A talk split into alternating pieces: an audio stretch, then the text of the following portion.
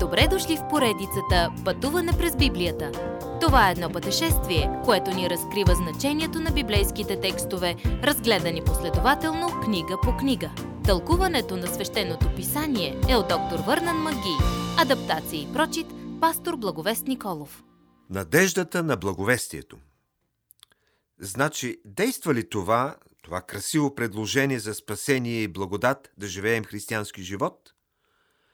Посланието към римляни ни казва, че действа и ни помага да ни утвърди във вярата ни.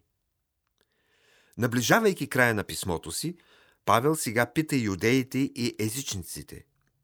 Бихте ли се съединили в едно тяло за прослава на Бога? Павел ни е дал чудесни доктрини. Сега е времето да ги приложи на практика.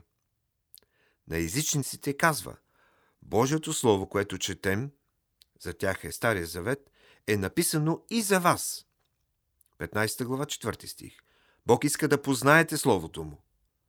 Как ви помага това? Божието Слово дава търпение, отеха и надежда. То също докарва благословение на тялото Христово, когато сме обединени в Него.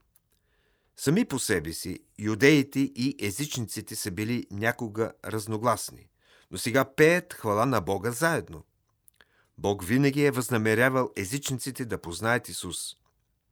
Каква отеха трябва да е било за предимно езическата аудитория, която оригинално е чела това писмо? Павел довършва поучителната част от римляни с това красиво благословение. А Бог на надеждата да ви изпълни с пълна радост и мир във вярата, така че чрез силата на Святия Дух да се преумножава надеждата ви. Стих 13. Виждате ли ново име за Бога? Той е Богът на надеждата и иска да ни изпълни с радост и мир във вярата. Това е което Божието Слово прави за нас. То укрепява вярата ни, носи ни радост и мир. В края на писмото си Павел праща и няколко лични бележки. След като е говорил така дръско и прямо за греха и спасението, сега пише с топлина на приятелите си, които се надява да посети скоро. Павел е пътувал от единия край на Римската империя и сега иска да отиде на нови територии, на бреговете на Испания. Но първо той пътуваше обратно към Ерусалим. Искаше да занесе със собствените си ръце приноса от любов, събран от малоазийските църкви към Ерусалимската църква. Защо? Защото със собствените си ръце той някога водеше гонението на вярващите там. С състрадателно сърце Павел искаше да се погрижи за тях лично.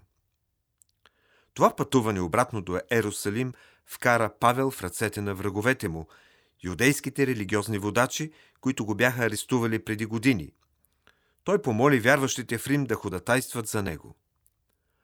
Умолявам ви, молете се животът ми да бъде избавен от враговете ми и се молете църквата в Ерусалим да приеме този дар на любов от езичниците.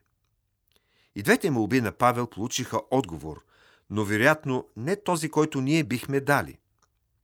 Въпреки затвора и оковите, въпреки бурята и коробокрушението, Павел изпита лично Бога на мира, стих 33 в пътуването си до Рим.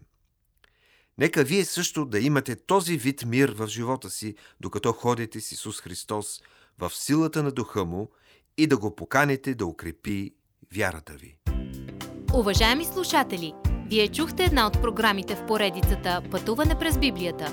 Ако ви е допаднало изучаването, заповядайте на www.ttb.bible, където има много и различни програми на български язик.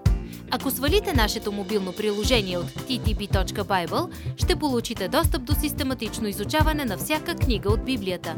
Разкажете ни как Божието Слово променя вашия живот, като ни пишете на електронната ни поща info at studio865.org или в нашата фейсбук страница Пътуване през Библията.